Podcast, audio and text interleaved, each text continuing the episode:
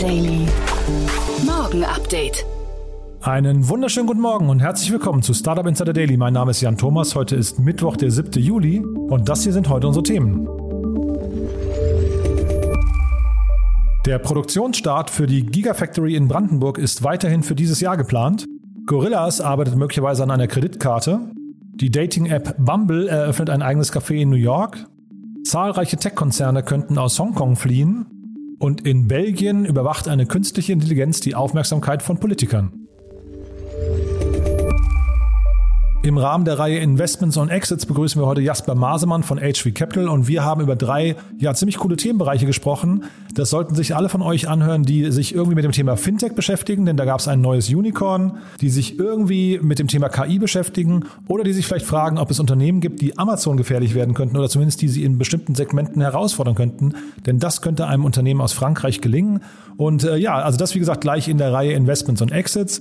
In der Nachmittagsfolge begrüßen wir dann zum einen Florian Theisen von der Hereus Holding, der uns den neuen Batch des Accelerators vorstellt von Hereus. Und wir begrüßen Nils Dreier und äh, ja, das ist ein ganz, ganz tolles Projekt. Das möchte ich euch bitte ans Herz legen, euch das anzuhören, denn er ist Gründer und Geschäftsführender Gesellschaft der Hilfswert GmbH und er ist der Projektleiter von Inclupreneur. Und es ist ein super tolles Projekt, bei dem es darum geht, Menschen mit starker Behinderung irgendwie in die Arbeitswelt zu überführen. Und da gibt es eine ganze Reihe an Startups, denn das Programm richtet sich an Startups, die jetzt schon mitmachen, also unter anderem Einhorn oder Ecosia oder auch Idealo. Hört euch das mal an. Ich glaube, das ist ein Projekt, das bei vielen von euch irgendwie auf offene Ohren oder auf offene Herzen stoßen dürfte. Von daher mein Tipp für nachher ab 14 Uhr ungefähr unbedingt das Gespräch mit Nils Dreier anhören. Ja, das ist die Nachmittagsfolge. Jetzt geht's gleich los mit Jasper Masemann. Wie immer nach den Nachrichten. Die kommen heute mit Frank Philipp und die kommen wie immer nach den Verbraucherhinweisen und die kommen wie immer jetzt.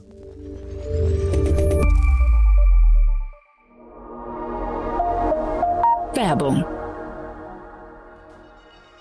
Dieser Podcast wird präsentiert von Philips und Burn, deinem Partner für Tech Due Diligence. Wir haben bereits mehr als 350 Startups und über 10 Milliarden Euro Funding begleitet und verstehen dadurch, was Tech Companies wirklich hilft. Klares Feedback zu Chancen und Risiken. Mit unseren Tech-DDs für Investoren und Health Checks für Startups liefern wir genau das. Trage dich jetzt auf insider.techdd.info ein und erfahre mehr.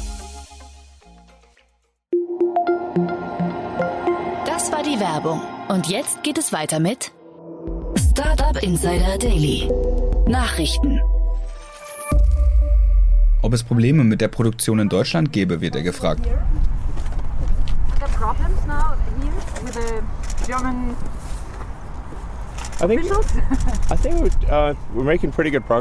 uh, Ich denke, wir machen ganz gute Fortschritte. Sie können es selbst sehen. Soweit, so gut. So far so good. Wann man mit der Produktion beginnen könne, lautet die nächste Frage. Ich denke hoffentlich Ende des Jahres. Es ist schwierig, es präzise vorherzusagen, weil du nur die Autos bauen kannst, wenn alle Teile da sind. Zu 99 Prozent steht alles. But currently it looks like we'll be able to start production end of this year. Die Bürokratie sei doch bestimmt nervig, so die Journalistin. Um. Ich denke, es könnte weniger Bürokratie geben. Das wäre besser. Wenn es immer mehr Regeln gäbe, könne man am Ende gar nichts mehr machen, so der 49-Jährige. Produktionsstart von Tesla in Brandenburg noch für 2021 geplant. Zwar verzögert sich die Produktion in der Tesla-Fabrik insgesamt, dennoch gab Brandenburgs Wirtschaftsminister Jörg Steinbach von der SPD gegenüber dem Handelsblatt an, dass das erste Auto der Gigafabrik in Grünheide wohl noch 2021 als Geburtsjahr haben werde. Grund für die aktuellen Verzögerungen sind fehlende umweltrechtliche Genehmigungen, auf die Tesla wegen der Corona-Pandemie noch warten muss. Für das Genehmigungsverfahren müssten zunächst noch Kritiker des Projektes angehört werden. Zudem fehlt Tesla noch die Genehmigung für den erweiterten Bauantrag der Batteriefabrik. Eigentlich war geplant, mit der Produktion bereits im Juli zu beginnen. Die Inbetriebnahme der Tesla-Fabrik ist nun für Ende des Jahres geplant. Dann sollen pro Jahr mindestens 100.000 Autos gefertigt werden. Kommt die Gorillas Kreditkarte? Der Quick-Commerce-Anbieter Gorillas könnte in Zukunft auch Finanzdienstleistungen anbieten. Dem Magazin Finance Forward liegen entsprechende Unterlagen vor, aus denen hervorgeht, dass Gorillas möglicherweise auch Bankkonten anbieten möchte. Das als Gorillas 2.0 bezeichnete erweiterte Geschäftsmodell sieht Kreditkarten mit dazugehörigem Bankkonto vor. Dadurch sollen Kunden neben Zahlungsfunktionen beispielsweise Rabatte bei ihrem App-Einkauf bekommen können. Weitere Elemente der geleakten Präsentation waren Eigenmarken, Medikamente, personalisierte Werbung und ein dichteres Standortnetz. Gorillas selbst wollte die möglichen Zukunftspläne und Services nicht kommentieren. Now might be a really good time for you to get angry. That's my secret, Cat. Schwedische Behörden prüfen mögliche Verletzung des Bankgeheimnisses bei Klarna. Aufgrund der massiven Panne beim Zahlungsanbieter Klarna im Mai 2021 untersuchen die zuständigen Behörden in Schweden eine potenzielle Verletzung des Bankgeheimnisses.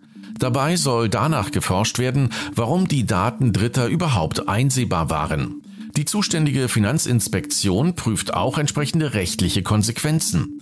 Im Zuge der Panne waren die Konten von 90.000 Nutzern einsehbar. Klarna sprach von einem Fehler eines einzelnen Mitarbeiters und gab an, voll und ganz mit den Behörden kooperieren zu wollen. Bumble mit eigenem Café. Die Dating-Plattform Bumble eröffnet am 24. Juli ein eigenes Café in New York City. Im sogenannten Bumble Brew findet man nach eigenen Angaben neben gutem Essen und leckeren Getränken auch interessante Gesellschaft. Die Inneneinrichtung erstrahlt wie auch das Design der App in Gelb und auf der Speisekarte findet man vor allem italienische Gerichte. Möglicherweise verspricht sich Bumble durch das Café vor allem wieder mehr echte Dates in Lokalitäten wie das Bumble Brew. Denn natürlich kam das Dating während der Corona-Pandemie vielerorts zum Erliegen. Das Unternehmen hatte in der Vergangenheit bereits mit Pop-up Spaces, den sogenannten Bumble Hives, experimentiert, wo sich Singles treffen und kennenlernen konnten.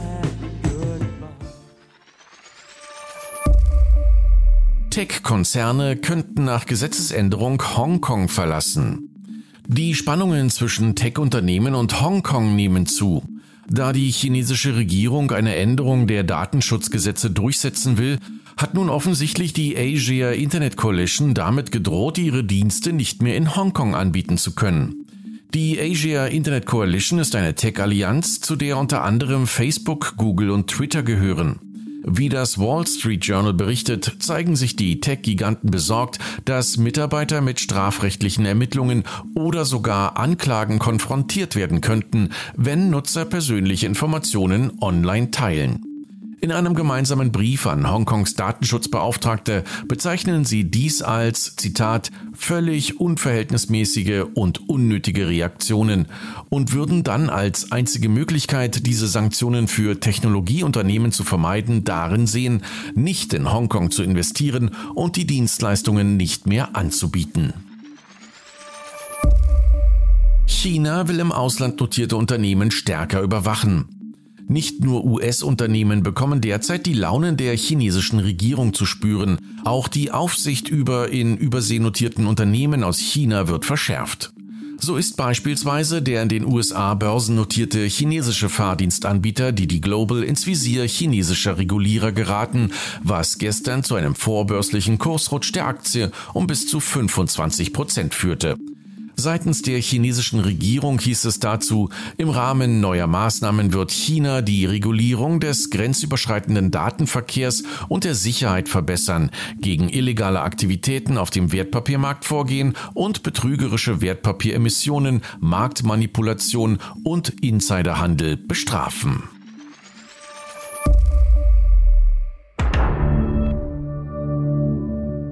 Netflix sichert sich Tinder Swindler. Netflix hat sich die Rechte an einer Dokumentation über den sogenannten Tinder Swindler zu Deutsch Tinder Schwindler gesichert. Dabei geht es um Shimon Hyatt, der sich von seinen Tinder-Bekanntschaften Hunderttausende von Euro ergaunert hat. Der aus Israel stammende Hyatt hatte gegenüber seinen aus Skandinavien stammenden Opfern angegeben, der Sohn eines russischen Oligarchen namens Simon Leviev zu sein. In der Dokumentation wird nicht nur seine Geschichte erzählt, sondern auch die der Frauen, die ihm auf die Schliche kamen. Bitcoin Mining verwandelt See in Whirlpool. Zu den Schattenseiten der Bitcoin-Mining-Unternehmen zählen die Energiekosten, die teilweise zur Kühlung der verwendeten Rechner benötigt wird.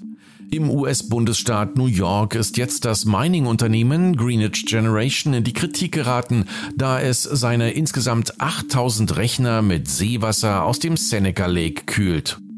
Dabei werden pro Tag 500 Millionen Liter Seewasser angesaugt und wieder in den See abgegeben. Dies hat nun zu Anwohnerprotesten geführt, da diese einen Anstieg der Wassertemperaturen und eine Schädigung des ökologischen Systems befürchten. Während Anwohner zitiert werden mit Der See ist so warm, er fühlt sich an wie ein Whirlpool, hat Greenwich die Behauptung als unbegründet von sich gewiesen und stattdessen angekündigt, seine Mining-Kapazitäten bis Ende 2021 vervierfachen zu wollen. Daily Fun Fact Künstliche Intelligenz überwacht Politiker. Was zunächst nach 1984 klingt, ist auf den zweiten Blick eine Idee, die man auch hierzulande eventuell einer näheren Untersuchung unterziehen könnte. Der belgische Künstler Dries de Porter hat einen Automatismus entwickelt, der Mitglieder des Parlaments der flämischen Region zu Belgien überführt, wenn diese während Parlamentssitzungen allzu oft auf ihr Handy schauen. Dabei analysiert Deporter die Livestreams der Sitzungen und verwendet einen Bot, der das Geschehen im flämischen Parlament interpretiert. Sobald ein abgelenkter Politiker oder eine abgelenkte Politikerin erkannt wird, setzt der Bot automatisch ein Posting bei Twitter und Instagram ab und verteckt die betroffene Person. So findet man auf Twitter und Instagram seit kurzem zahlreiche Postings wie Lieber abgelenkter Jan Jabon, bitte konzentrier dich. Besagter Jan Jabon ist Ministerpräsident Flanderns und wahrscheinlich der Auslöser der Aktion, denn er fiel in der Vergangenheit bereits auf, als er dabei erwischt wurde, wie er während einer Debatte Angry Birds auf seinem Smartphone spielte. Nach einer kleinen Werbepause geht es weiter im Programm mit den Kurznachrichten. Wusstest du, dass es Startup Insider Daily auch als täglichen Newsletter gibt? Montags bis freitags jeden Morgen pünktlich um 8 Uhr die wichtigsten Nachrichten des Tages aus der deutschen und internationalen Startup-Szene. Für dich recherchiert auf über 500 Nachrichtenseiten und redaktionell zusammengestellt, damit du nichts verpasst. Kostenlos abonnieren auf www.startupinsider.de.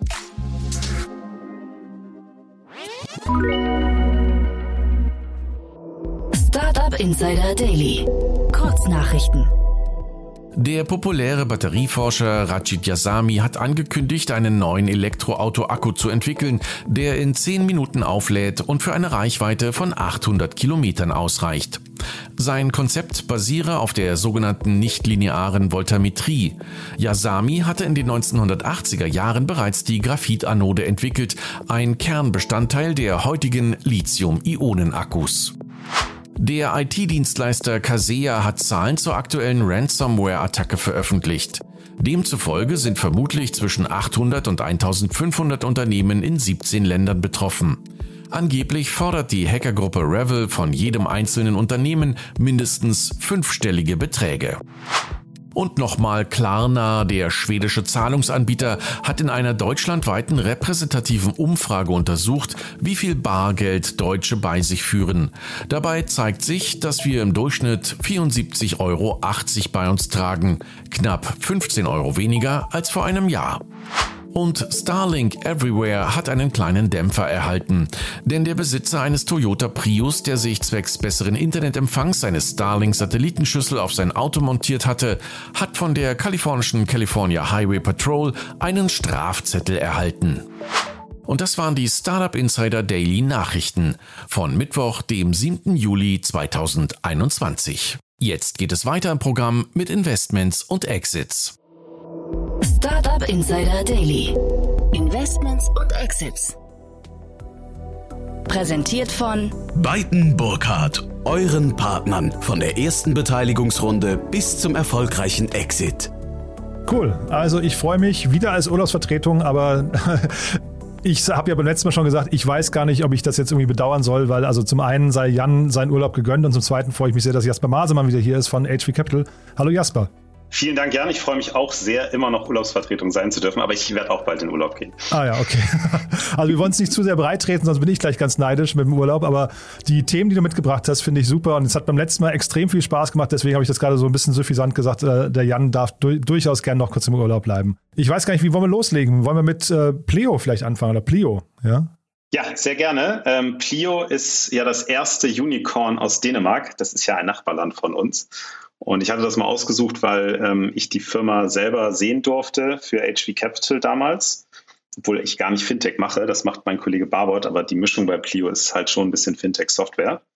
Ähm, und die sind wirklich rasant gewachsen und jetzt mit der Runde 150 Millionen bei 1,7 Milliarden Bewertungen auch natürlich, also wirklich die, die Recognition vom Markt bekommen, die sie kriegen sollten. Die sind so von außen betrachtet in einem Markt unterwegs, der relativ dicht ist, ne? Ja, also äh, jetzt kannst du streiten, was, was dicht ist. Also es gibt viele Startups, das ist, hast du komplett recht. Ähm, ursprünglich gab es ja gar nichts. Also das reine Abrechnung, Expense Management war halt so E-Mail geschickt, äh, eingereicht, gegeben und dann hast du es mit der Gehaltsüberweisung äh, bekommen für kleinere Firmen. Du hattest natürlich ein SAP Concur, das hat der SAP ja auch gekauft für die ganzen Großen. Ähm, aber für kleine kleine Firmen. Ich habe ja selbst mal eine Firma gehabt, vier Jahre lang. Das war schon immer ein ganz schöner Hessel. Ähm, und die hatten die sehr, sehr einfache Idee und die hatten auch, auch andere Firmen da draußen, dass man sagt, es gibt halt einfach eine Kreditkarte. Du kannst auch äh, mehrere Kreditkarten ausstellen, aber entweder machst du die pro Abteilung oder pro Mitarbeiter. Und auf diese Kreditkarte gibt es halt nur Expenses, da gibt es Limits drauf. Und der, der Clou an der ganzen Sache ist, dass die Kreditkarte digital verlinkt wird auf natürlich erstmal ganz normales Frontend, Backend, was, ähm, was nur Plio ist, aber dann natürlich an die Accounting-Systeme angebunden wird. Das heißt, dein Pitch an das Finance Department ist vor allen Dingen, du hast viel weniger Arbeit. Freu dich. Und das heißt, von da aus hat man wahrscheinlich ein super Einfallstor, um dann irgendwie sich zu entwickeln. Weil, also ich frage mich jetzt trotzdem gerade noch, was macht hier die, die Unicorn-Bewertung aus? Ja, also natürlich, äh, woher kommt die? Die kommt natürlich sehr, sehr stark von der Traktion und der, und der Geschwindigkeit der Traktion. Ähm, und also ich glaube, die sagen jetzt, dass sie 17.000 kleine, größere, mittlere Firmen haben. Das sind auch schon eher ähm, um die 1.000 Mitarbeiter und ich glaube, bis zu 5.000 machen sie. Ähm, ähm, das heißt also Mitarbeiter, das heißt, die haben auch irgendwo ein Cap nach oben. Und wenn du dir jetzt überlegst, dass natürlich jetzt nicht alle von denen Expenses haben, ähm, und es geht auch nicht nur um Travel Expenses, aber es geht zum Beispiel auch um ganz normales Software-Buying. Also ich kaufe kleinere Software-Tools, die jetzt nicht so einen riesen Procurement-Prozess brauchen. Dann kommt da schon ganz schön Volumen hinter. Das heißt, auf der einen Seite hast du viele Firmen, die es einfach nutzen, weil der Sales-Pitch relativ einfach ist, die Implementierung relativ einfach ist. Also es geht schnell. Ich weiß nicht, vielleicht hat der eine oder andere schon mal so eine Plio-Werbung gesehen bei Instagram oder Facebook. Na, hier im Podcast auch gehört. Siehst du, genau. Also da, da wird viel gemacht und dann konvertierst du schnell und dann hast du aber diese entsprechenden Volumen Volumina, die dahinter sind. Und am Anfang machst du das natürlich mit, mit, deinen, ähm, mit deinen ganzen Backend-Providern, die für dich das Payment Processing machen, also da gibt es ja unterschiedliche Anbieter und gibt es natürlich viel Marge ab, aber du kannst ja immer mehr insourcen über die Zeit. Das haben wir bei unserer Portfoliofirma SumUp auch gesehen. Am Anfang ist die Marge halt nicht so super, aber je mehr du dann selber machst und es ist zwar komplex, aber es ist am Ende des Tages alles machbar, desto mehr Marge ziehst du raus. Und was sie hier, glaube ich, nicht sagen, sind einfach die Payment-Volumina, die da schon drüber laufen. Ich denke mal, dass die massiv sein müssen. Ist das so ein Case? Wir hatten ja neulich hier mal äh, über Tink gesprochen. Also Visa hat Tink gekauft, äh, diesen Fintech-Provider aus äh, oder Open Banking-Provider Provider. Ähm, ist das jetzt hier auch so ein Case, wo irgendwann mal so ein Visa oder Mastercard zuschlagen müsste? Also wenn, wenn Sie in den Space rein wollen, die haben ja Corporate Cards. Und ähm, also ich hatte damals, als ich war mal Unternehmensberater, da hatten wir auch so Corporate Cards, die waren aber noch nicht so digital. Das heißt, es kann schon sein, dass ein Visa de facto das gleiche Technik anbieten kann. Kann aber auch sein, dass natürlich deren Infrastruktur dazu nicht in der Lage sind. Und das wäre dann jetzt natürlich schon so ein leichter Exit-Weg, äh, die Infrastruktur zu erneuern, wenn man die noch einigermaßen günstig kriegt, so Make or Buy, diese klassische Entscheidung. Ähm, aus unserem Gefühl her ist es, äh, wenn dann nur, weil es Konkurrenz ist, dass Visa einfach Sorge bekommt, dass, ihr, dass sie angegriffen werden. Also dieses klassische, wenn du mir wehtust, kaufe ich dich vom Markt weg. Das macht ja Facebook auch ganz gerne.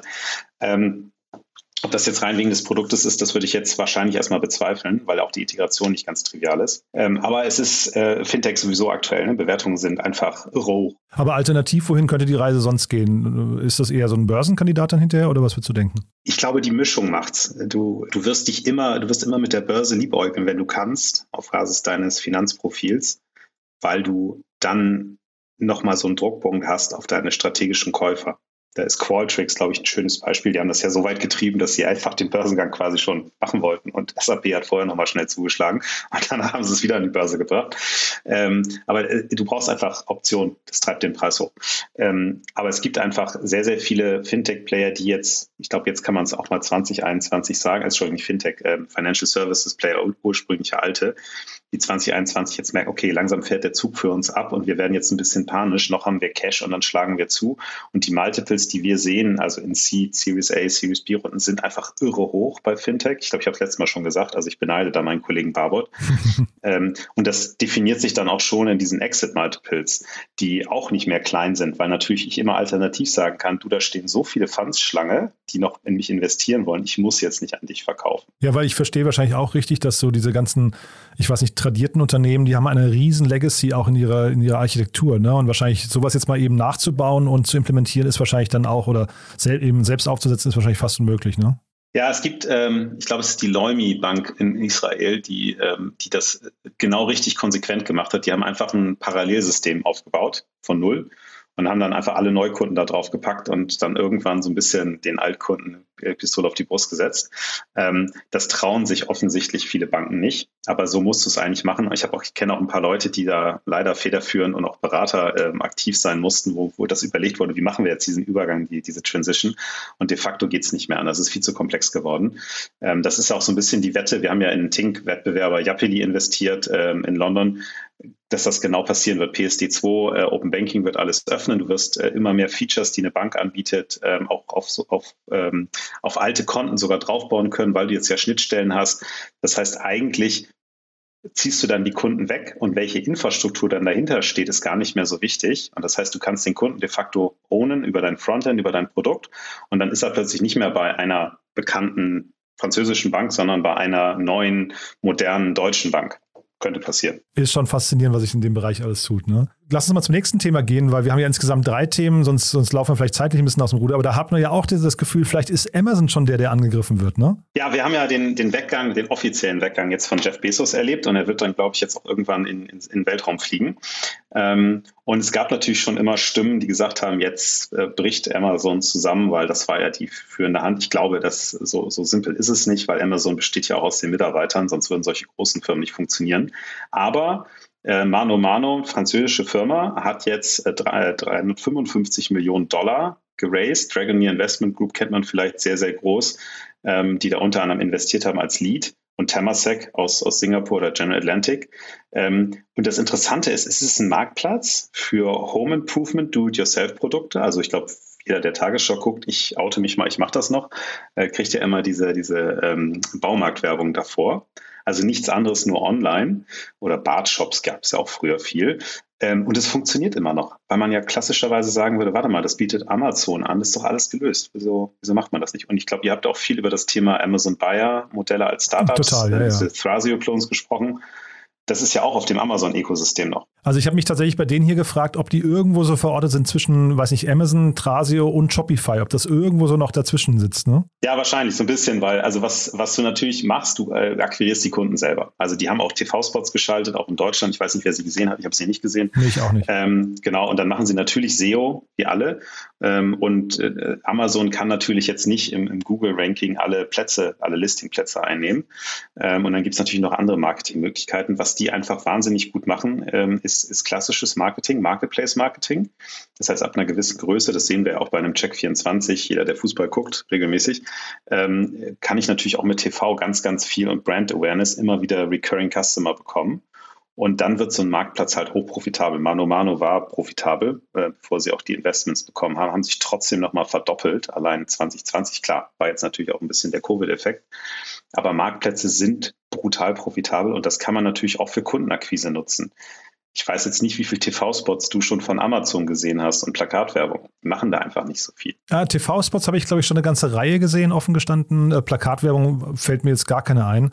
Äh, hier war ich aber offen gestanden äh, überrascht. Also man kann ja über die Amazon Usability-Erfahrung irgendwie kann man ja relativ viel schon lästern, aber Mano Mano. Wir haben uns dran gewöhnt, ne? Ja, wir haben uns dran gewöhnt, tatsächlich, genau. Aber Mano Mano habe ich gedacht, also eigentlich, wenn man Amazon schlagen kann, doch eigentlich eher dort. Und das ist aber hier gar nicht der Fall, ne? Also ich habe es nicht verstanden, sage ich ganz offen, aber ich kenne jetzt auch nicht die Zahlen, die Details. Ich bin auch nicht der E-Commerce-Experte bei uns, aber mir wurde als erstes ein, ein schwimmender Flamingo angeboten, mit Duschvorhang und ein, ich glaube, ein Poolsauger. Also das scheint gerade irgendwie das zu sein, was die Menschheit braucht. Ähm, nee, also die, die, die Customer Experience ist nicht gut. Das ist auch eine relativ schwierige Userführung, so im klassischen Sinne. Ähm, also es ist eigentlich nichts, was einen anspricht, aber es funktioniert interessanterweise. Ja, die sind 2013 gegründet, habe ich gesehen, und es sieht ein bisschen so aus, als hätten sie seitdem eigentlich nicht viel an der Plattform gemacht. Ne? Also genau, und es mussten sie scheinbar auch nicht. Ich glaube, so ein bisschen das, was bei Amazon ja auch passiert ist. Natürlich hast du dann irgendwo so einen User-Flow, der optimiert einfach ist auf die, auf die Transaction. Ähm, was ich spannender fände bei dem Thema ist, wie viel Recurring die brauchen. Das weiß ich jetzt leider nicht, also wie viel Recurring User, ähm, ob sich schon der erste rechnet, der da eigentlich landet. Aber bei dem profitablen Modell scheint es so zu sein, dass die eben nicht nur einmal verkaufen. Was auch interessant ist, dass die sehr stark nochmal, also jedenfalls sagen sie das, sehr, sehr stark in Empfehlung und ähm, Beratung investieren. Also dass sie so ein bisschen zu versuchen, sich da zu differenzieren von diesen klassischen Amazon- oder Marketplace-Modellen. Auch Kunden guiden. Ich habe es noch selber noch nicht getestet. Wenn das so wäre, wäre es natürlich schon spannend. Ich glaube allerdings bei der Masse an Produkten, die die da haben, dass das schon stark automatisiert sein muss. Das kann eigentlich kein Mensch machen. Also ich bin mit den USPs irgendwie noch nicht so ganz glücklich, muss ich sagen. Also jetzt nach, nach vorne raus. Nee, weil ich, also ich frage mich halt, ich finde ja die, die, dieses, dieses Gedankenspiel, wie kann man Amazon irgendwie den Rang ablaufen? Wir hatten jetzt gestern haben wir Zahlen veröffentlicht, dass die irgendwie mehr als 50 Prozent Marktanteil in Deutschland haben. Das, äh, das, das muss ja irgendwie mal so ein bisschen, dem muss ja Einhalt geboten werden, äh, werden. Aber ist Mano Mano, ist das der richtige Ansatz? Ich bin da offen gestanden, also es erschließt sich mir noch nicht, ne? Es, es, es gibt ja den Reuter Bartshop. Kennst du den? Nee, offen gestanden. Auch, auch, auch, sehr profitabel. Äh, die verkaufen dir Kloschüsseln und Badewannen. Und, und die haben Fußballwerbung, Bandenwerbung ganz viel gemacht. Auch, auch sehr profitabel, mein letzter Stand. Ähm, und das Interessante ist ja, du hast ja so eine Brand Awareness für bestimmte Themen, die du brauchst. Und was natürlich ein Amazon nie schafft, ist ein Experte zu sein für Do-it-yourself-Produkte, für einen Baumarkt, weil einfach ja, ich kaufe mir da vielleicht einen Schraubenzieher, aber ob ich da jetzt so eine, so eine Gartensäge kaufe, weiß ich nicht. Und ich, das ist halt das ganz klare Pitch, also USP, Mano Mano. Es sieht nicht schön aus. Ich bleibe bei dir, da hast du vollkommen recht, mich spricht es überhaupt nicht an. Aber Leute, die dort gelandet sind, denen wurde verkauft, hier bekommst du günstig die Produkte für deine Do-it-yourself-Aktivität zu Hause. Und dann bleiben sie auch dabei und kommen immer wieder und gehen nicht mehr zu Amazon. Vielleicht vergleichen sie ein, zwei Mal, aber dann irgendwann nicht mehr. Mhm. Nee, äh, verstanden. Nur, weißt du, nehmen wir mal so Beispiel wie jetzt Tink hier aus Berlin, also die ja in diesem IoT oder ähm, Home Smart Home Bereich unterwegs sind oder, ich oder auch, Konrad. Großer Kunde. Ja, oder, oder, oder Konrad Elektronik. Weil, äh, nee, nee, Entschuldigung, nee, ähm, wie heißen sie hier? Äh, Thomann wollte ich sagen. Ja. Äh, Thomann, also zwei, zwei Unternehmen, die, ja genau, ja. tolle Unternehmen, die voll auf Beratung und auf irgendwie äh, Informationsgehalt setzen und da sind aber die Seiten in einem ganz anderen Zustand. Deswegen bin ich, also ich, ich halte mich hier so ein bisschen fest an der Dürftigkeit der Seite. Deswegen. Genau, es ist, du verkaufst, du verkaufst eigentlich deinen Expertenstatus. Also bei Thomann, ich meine, ich spiele auch, ich spiele Schlagzeug, ähm, ich würde nur äh, bei Thomann kaufen. Ich würde gar nicht woanders hingehen, weil für mich gibt es da gar keine Frage, dass ich das bei Amazon kaufe. Und dann musst du natürlich die Seite jetzt auch nicht so wahnsinnig optimieren auf und diese Zwangsläufigkeit sehe ich hier halt noch nicht so ganz. Deswegen, äh, aber mein Gott, jetzt haben sie ja die, die Kriegskasse voll. Vielleicht kommt das jetzt als nächstes. Sie sind auf jeden Fall in sechs Ländern schon äh, unterwegs. 50 Millionen, ja, 50 Millionen Besucher. Also das ist schon natürlich Hausnummern, die sind nicht, nicht ohne. Ne? So, wir haben noch ein drittes Thema. Das ist eines deiner Herzensthemen, ne? genau, es geht, ähm, es geht natürlich um künstliche Intelligenz, AI. Ähm, und wir haben einen KI-Bundesverband, der ist nicht zu verwechseln mit dem Bundesverband der deutschen Startups, sondern das ist einfach eine Koexistenz, ähm, weil der KI-Bundesverband auch mit Startups arbeitet, aber eben auch mit Mittelständlern, mit Unternehmen. Und es geht um die Anwendung von künstlicher Intelligenz in Deutschland und natürlich bei der Politik entsprechend ähm, auch Awareness zu schaffen, also Aufmerksamkeit, dass das Thema wichtig ist und unterstützt werden muss. Es gibt ja ganz, ganz tolle Funds von der Bundesregierung, die auch verteilt werden müssen. Da sind mehrere Milliarden im, im Gespräch, die Forschung, aber auch in die Anwendung.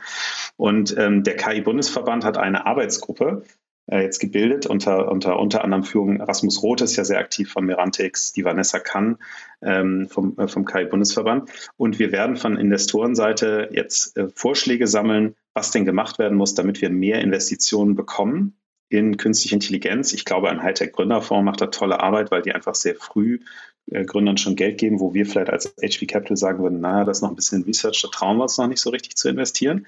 Morgen erste Sitzung, wir wollen da richtig Gas geben und wer Vorschläge hat, was wir tun sollen, also auch Richtung Politik, was sie brauchen, bitte gerne an mich oder an den KI-Bundesverband. Wir würden uns echt freuen. Also finde ich eine tolle Initiative. Ich habe auch gesehen, es ist ja die Politik ist ja mit an Bord. Ich glaube, das ist auch schon nochmal ein ja. bisschen ein Unterschied vielleicht zu anderen äh, Start reinen Startup-Verbänden.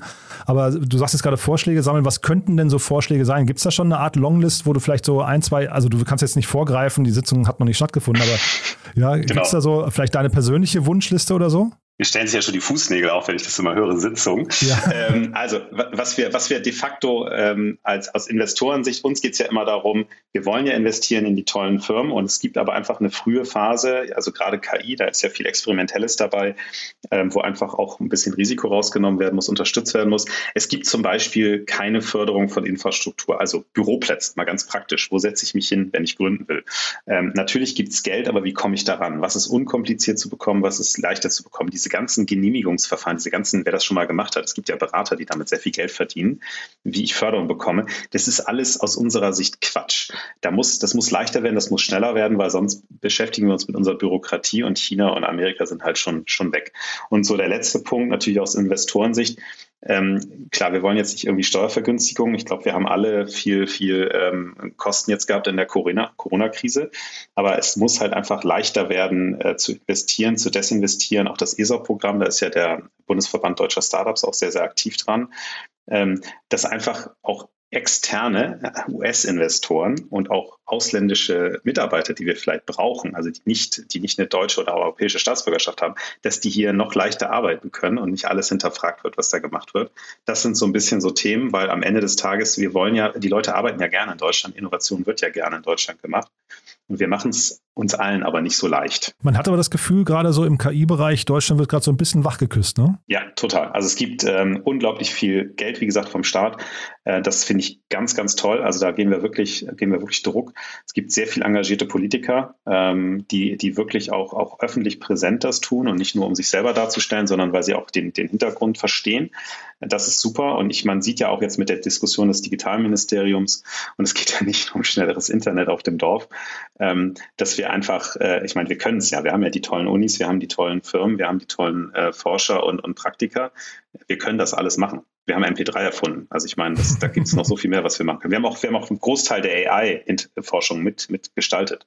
Nee, super. Also ich hatte ja äh, vorhin schon gesagt, äh, Jasper, ich hole gerne nochmal jemanden von, von eurem Verband äh, hier tatsächlich in den Podcast rein, weil mir ist der so ein bisschen durchgerutscht, muss ich offen gestanden sagen. Aber es ist ja umso schöner, dass es sowas gibt und äh, also ich glaube, wir wollen es jetzt auch nicht zu sehr vertiefen, aber da steckt wahrscheinlich noch sehr, sehr viel drin und vielleicht kann man dann auch nochmal so ein Recap machen von eurem Gespräch jetzt von, äh, von, von morgen, was dann, also für die Hörer heute, was dann rauskam. Ähm, ich glaube, beim letzten Mal, als wir beide gesprochen haben, haben wir so ein bisschen vergessen zu erwähnen, du bist ja tatsächlich, also KI hast du erzählt, dass es so dein großes Steckenpferd ist, aber du hast einen eigenen Podcast auch noch dazu, ne? Ja, wir haben ähm, beim, beim Joel, muss man natürlich sagen, den AI Unplugged Podcast. Ähm, und also der Joel Rasmus ist Rote. digital kompakt, ne? Für die Leute, genau. die es jetzt nicht wissen. Hm? Genau, genau, digital kompakt. Und äh, der AI Unplugged Podcast, der ist auf Deutsch und wir versuchen dort einfach praktische Themen aufzugreifen und immer wieder Gäste einzuladen.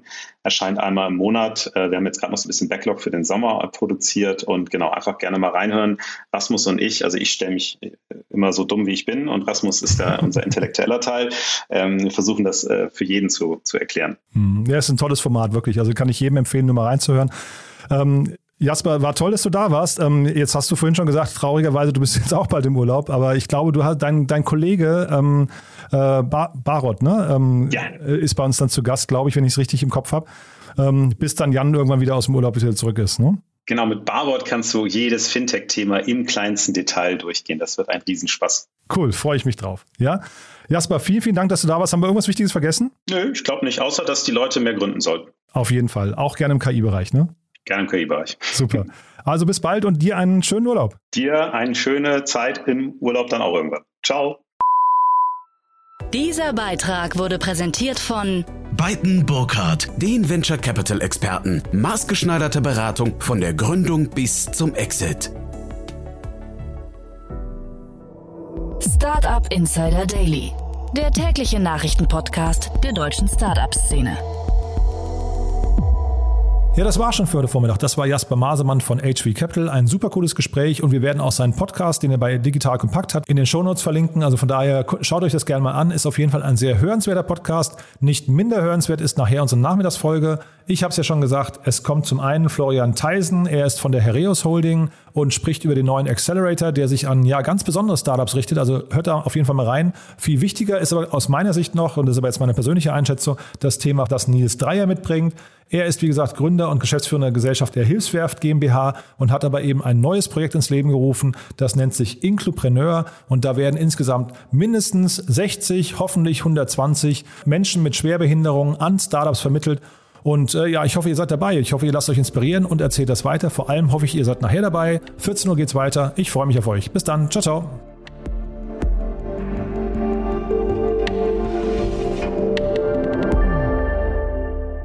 Diese Folge wurde präsentiert von Philips und Burn, deinem Partner für TechDDs und Startup Health Checks. Jetzt auf insider.techdd.info eintragen und mehr erfahren.